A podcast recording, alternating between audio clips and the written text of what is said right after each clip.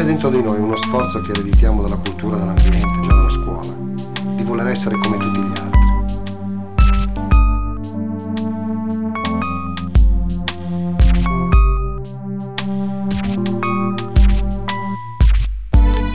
C'è dentro di noi uno sforzo che ereditiamo dalla cultura, dall'ambiente, già dalla scuola, di voler essere come tutti gli altri. Ma c'è qualcosa dentro di noi che si oppone. Più diventa forte la nostra forza decisionista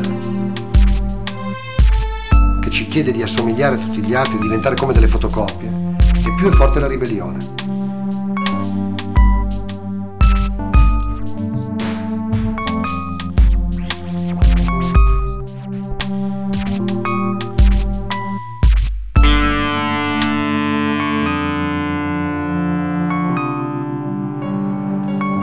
Il panico in questo senso è l'adeguamento fatto che noi ci adeguiamo a degli obblighi che ci diamo.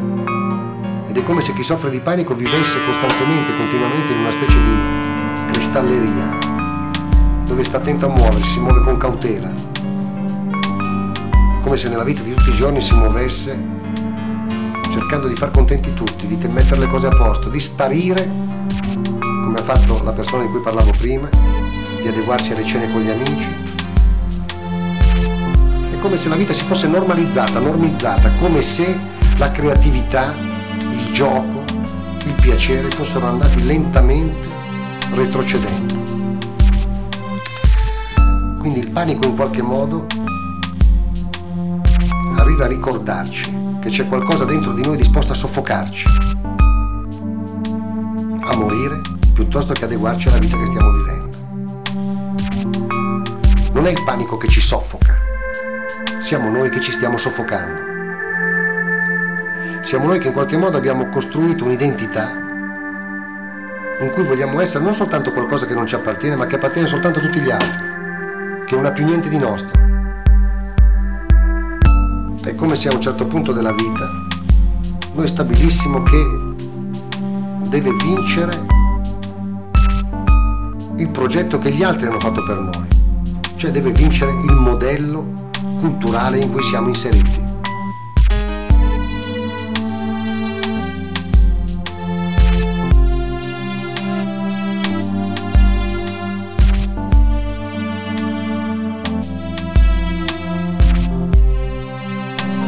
Ed è come se chi soffre di panico vivesse costantemente, continuamente in una specie di cristalleria, dove sta attento a muoversi, si muove con cautela,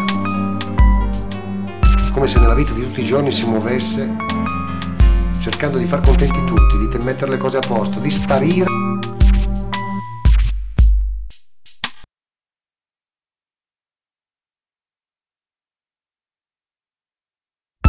È come se a un certo punto della vita noi stabilissimo che deve vincere il progetto che gli altri hanno fatto per noi.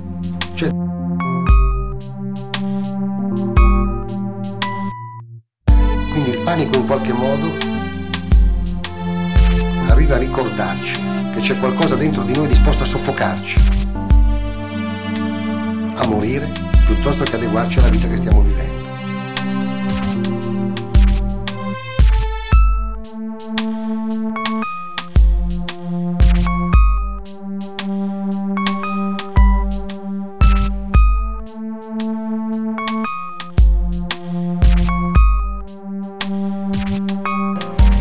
Come se chi soffre di panico vivesse costantemente, continuamente in una specie di cristalleria, dove sta attento a muoversi, si muove con cautela, come se nella vita di tutti i giorni si muovesse cercando di far contenti tutti, di, cercando di far contenti tutti, cercando di far contenti tutti, cercando di far contenti tutti, cercando di far contenti tutti, cercando di far contenti tutti, cercando di far contenti tutti, cercando di far contenti tutti.